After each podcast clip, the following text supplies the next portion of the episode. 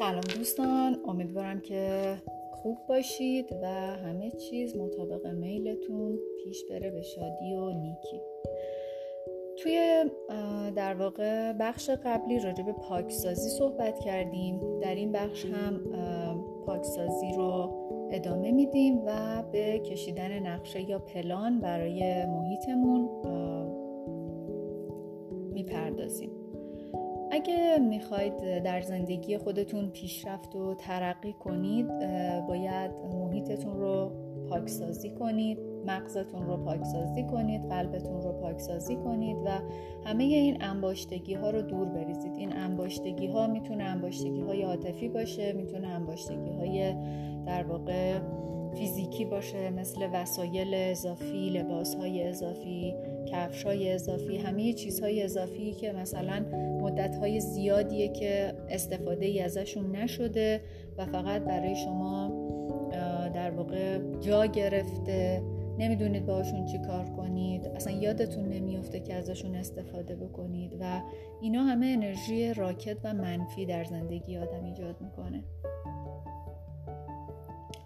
هر کدوم از این انباشتگی ها در ذهن ما یه جایی رو می‌گیرن و بخشی از محل زندگیمون رو هم اشغال می‌کنن. مثل یک بند نامرئی دست و پای ما رو میبندن. فضای ذهن و پیرامون ما محدوده و نباید اون رو با وسایل و اشیاء و افکار بدون مصرف پر بکنیم.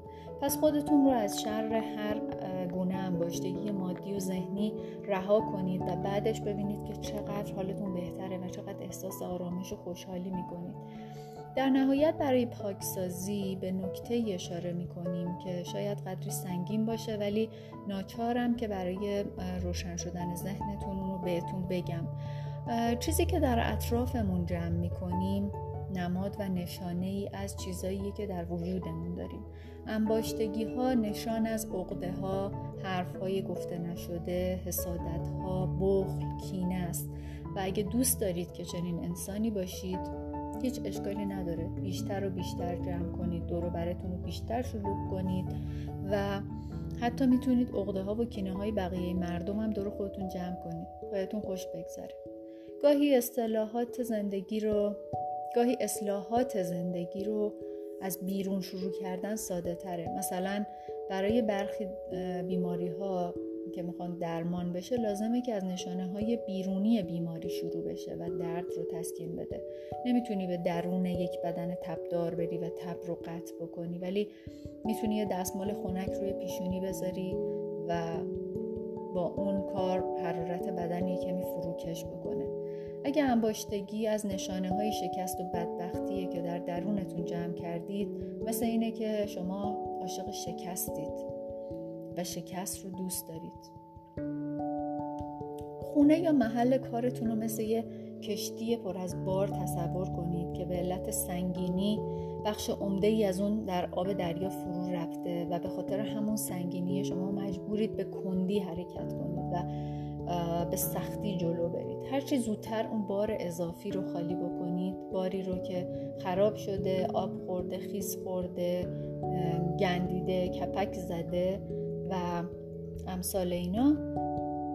و اون در واقع باری که دیگه برای شما قابل استفاده نیست و ازش استفاده نکردید و کاربردی نداره بار این کشتی سبکتر میشه و شما می‌تونید راحت تر سوار بر امواج دریا به سمت جلو حرکت بکنید و راحتتر و زودتر هم به مقصدتون برسید. حالا قدم اول برای این کار اینه که شما نقشه یا پلان رو برای محیطتون بکشید.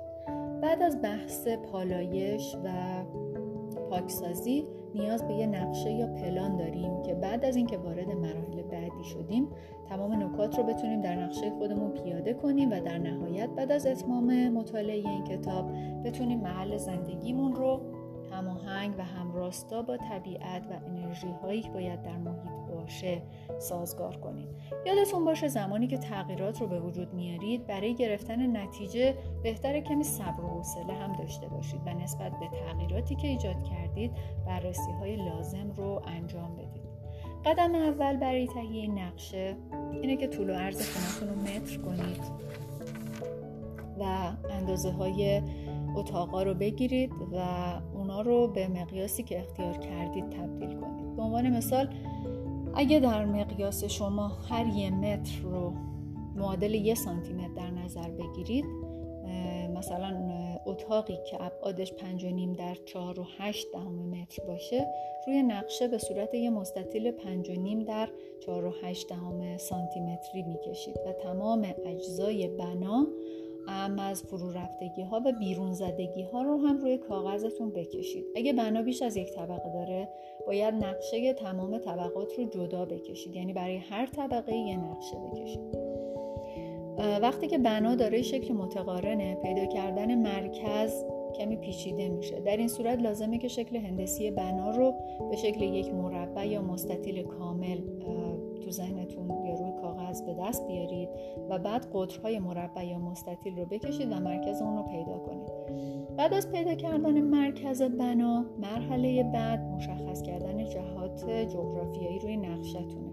برای مشخص شدن دقیق شمال در مرکز بنا وایسید و نقشه رو در همون جهتی که ایستادید قرار بدید و با گذاشتن قطب روی نقشه می‌تونید شمال بنا رو پیدا کنید و با یک خط روی نقشه مشخص کنید. اگه قطب نما هم نداشتین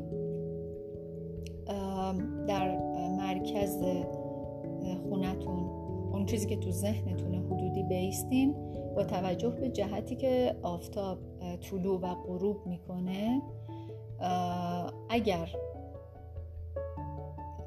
جوری که ایستادین دست راستتون به سمت در واقع خورشید باشه روبروتون میشه شمال پشت سرتون میشه جنوب.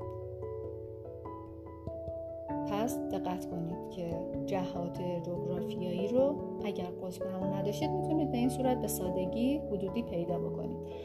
و برای تعیین جهت شمال جغرافیایی یا اینکه اگه بخواید از قطب نما استفاده کنید نقشه یا قطب نماتون رو روی کف زمین یا اتاق قرار ندید و از یک میز یا صندلی چوبی استفاده بکنید. چون اقربه های قطب نما به دلیل جریان های برق و های میدان های مغناطیسی که در اثر ستون های فلزی درون ساختمون قرار داره تحت تاثیر قرار می‌گیره و اقرب خیلی دقیق جهت شمال رو نشون نمیده. قدم بعدی اینه که بقیه جهت های هشتگانه رو با کل بنا تطبیق بدین و برای این کار می‌تونید نقاله رو روی نقشتون قرار بدین و سوراخ نقاله رو در مرکز بنا بذارین و انقدر بچرخونید تا صفرش روی جهت شمال که قبلا با قطب نما مشخص کردید بیفته. پس روی نقشه نقاله رو می‌ذارید مرکزش رو می‌ذارید روی مرکزی که پیدا کردید و اینقدر میچرخونید که صفرش روی جهت شمال که با قطب نما یا با جهت خورشید حدودی تعیین کردید قرار بگیره. سپس روی نقشه 45 درجه شمال رو جدا کرده علامت بزنید. و 45 درجه بعدی و همینجور این 45 درجه ها رو علامت بزنید تا 360 درجهتون کامل بشه. و از 8 نقطه ای که علامت زدید یه خطی به نقطه مرکزی که پیدا کرده بودید بکشید. بعد این خط رو ادامه بدید تا 8 تا محور خط کشی شده در واقع براتون پیدا بشه. و همگی این خطها از مرکز عبور می‌کنن. مجموعه این محورها جهات هشتگانه رو نشون میدن. بعد از معلوم شدن چهار جهت اصلی و چهار جهت فرعی حالا زمان رسم هشت وجهی پاکواست که تمام مختصات اجزای بنا در این معلوم میشه. به این ترتیب قسمت های گم شده و بیرون زده ساختمان هم مشخص میشن. را پله ها و آسانسور نورگیرها و بالکن و اجزای پرت و غیره. در هشت وجهی پاکو محاسبه نمیشن.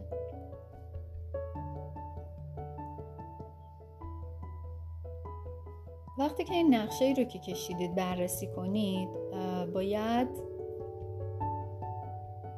این نتایج رو در واقع پیدا بکنید که آیا بناتون دارای قسمت های گم شده است؟ اگه هست کدوم بخشش قرار گرفته؟ اون بخش گم شده. Missing part. و آیا در بنا بخش های بیرون زده یا الحاقی دارین؟ که باز اگه همچین چیزی دارین کدوم بخششه؟ هر یک از اتاقها و اجزای بنا در کدوم جهات جغرافیایی قرار گرفتن؟ و اینکه در ورودی بنا در کدوم قسمت در واقع قرار گرفته و به کدوم جهت داره باز میشه. نکته قابل تعمل اینه که مرکز بنا خیلی اهمیت داره. در مرکز بنا باید انرژی قالب یانگ وجود داشته باشه و در بقیه در واقع بقیه قسمت های بنا به شدت تحت تاثیر اون چیزی قرار می‌گیرن که در وسط یا قلب ساختمون قرار می‌گیره. بنابراین باید اتاقهایی در این قسمت واقع بشن که مرکز فعالیت و حضور تمام اعضای خانواده است. مرکز بنا یعنی بهترین بخش اتاق نشیمن یا نهارخوری و باید در این بخش از دکور و تزئیناتی استفاده بشه که بیشتر از همه عنصر زمین رو تقویت بکنن.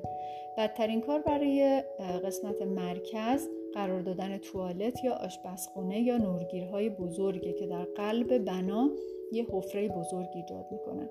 به طور معمول این چیزا در مرکز خونه قرار نمی‌گیره. ولی خب حالا اگه قرار گرفت راهکارهایی داره که میشه این در واقع گمشدگی رو بهتر کرد و جبرانش کرد.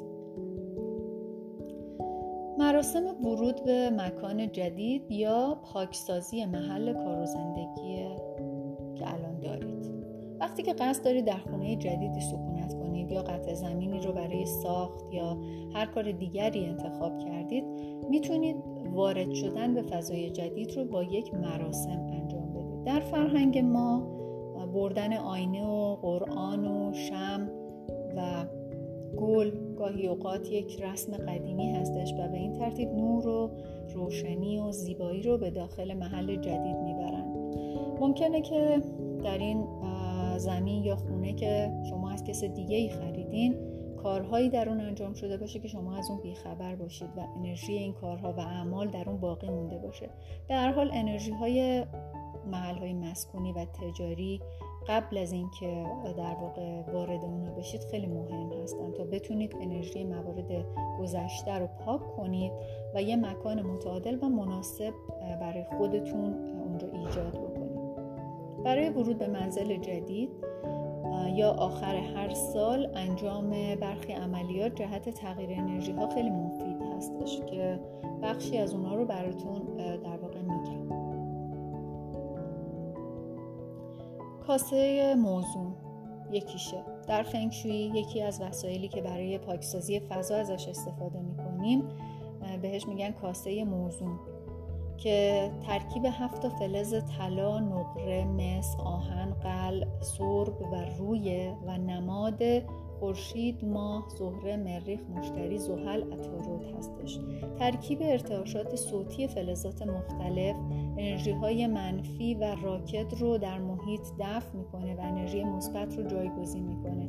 موجب جلب محبت افراد خانواده دوستان و همچنین ازدیاد معاشرت مناسب میشه. به افرادی که فرصت کافی برای انجام راهکارهای فنگشویی رو ندارن پیشنهاد می‌کنم که حداقل ماهی یک بار از این کاسه موزون که حالا در در واقع عموما بهش میگیم کاسه تبتی برای پاکسازی محیطشون استفاده بکنه. روش استفاده از کاسه تبتی یا کاسه موزون به این شکله که در و پنجره ها رو باز کنید تا فضا از هوای تازه و نور خورشید در واقع پر بشه. چراغ ها رو برای تولید چیانگ روشن کنید و یک عود روشن در فضا بگردونید. بعد کاسه رو روی کف یک دست نگه داشته و با دست دیگر سه بار با چکش چوبی به کاسه ضربه بزنید و سپس چکش رو به دور لبه کاسه بگردونید تا صدای موزون با ارتعاشات طولانی ایجاد بشه. پاکسازی رو از قسمت در ورودی شروع کنید و در جهت اقربه ساعت در کل فضا حرکت کنید. تمام اتاقها حتی این عملیات رو عینا در حمام و دستشویی آشپزخونه هم تکرار کنید تا به قسمت ورودی نقطه شروع دوباره برگردید قرار دادن چند تا شم در داخل ساختمون یا روشن کردن شعله های گاز یا چراغ برای از بین بردن انرژی های مرده در ساختمان های نوساز کار مناسبی هست و می‌تونید با روشن کردن گاز و جوشوندن یک کتری آب برای چند ساعت انرژی های مرده رو از درون بنا دور بکنید. روش دومی که برای پاکسازی می‌تونیم ازش استفاده بکنیم پاکسازی با آب نمکه. قبل از اینکه اسباب و وسایل خودتون رو وارد خونه بکنید لازمه که داخل تمام قفسه ها و کمد ها و کابینت ها و دیوارهای توالت و آشپزخونه و حمام رو با آب نمک تمیز بکنید. اگه به خونه جدید نقل مکان نمی کنید هنگام خانه تکانی تمام این موارد رو که بهتون گفتم رعایت بکنید. تمام لوازمتون رو با آب نمک شستشو بدید هر جای دیگه ای از منزل هم با استفاده از آب نمک پاکسازی بکنید و نگران اینکه خراب بشه یا مشکلی براش ایجاد بشه نباشید چون آب نمک چیزی رو خراب نمی‌کنه. حتی اگه ممکنه بهتره که از نمک تصویه نشده یا نمک دریا استفاده بکنید و در جای تاریک منزلتون به خصوص در زیر زمین هم یک تکه سنگ نمک بزرگ بذارید. پاکسازی با روغن روش بعدی هستش که می‌تونیم ازش استفاده بکنیم. مقداری از روغن های پاک کننده مثل روغن پرتقال، روغن روز یا یاسمن یا استخدوس یا همون لوندر رو می‌تونید در خونه بسوزونید. این کار اثر آب نمک و آتش رو تکمیل می‌کنه و باید حتما قبل از سوزاندن روغن همه پنجره ها رو ببندید تا تمام انرژی منفی موجود در خانه به واسطه سوزاندن این روغن ها از بین بره. و بعد از اینکه در تمام اتاق روغن سوزاندید برای چند ساعتی پنجره ها بسته بود. بعدش می‌تونید پنجره ها رو باز کنید و اجازه بدید که هوا جریان پیدا کنه و محیط پاکسازی بشه. روش بعدی روشیه که بهش میگیم پاکسازی به وسیله اسپری آب. برای این کار می‌تونید از یه از این در واقع افشانه هایی که اسپری می‌کنه استفاده بکنیم. یعنی افشانه یا اسپری یا قوطیایی هست که می‌تونید حالا قبلا برای چیز دیگه ای استفاده می‌کردید حالا خالی شده. می‌تونید توش یکم آب بریزید یکم نمک بریزید یکم الکل بریزید و یکم اسانس حالا آب لیمو یا یکم گلاب یا روغن معطر.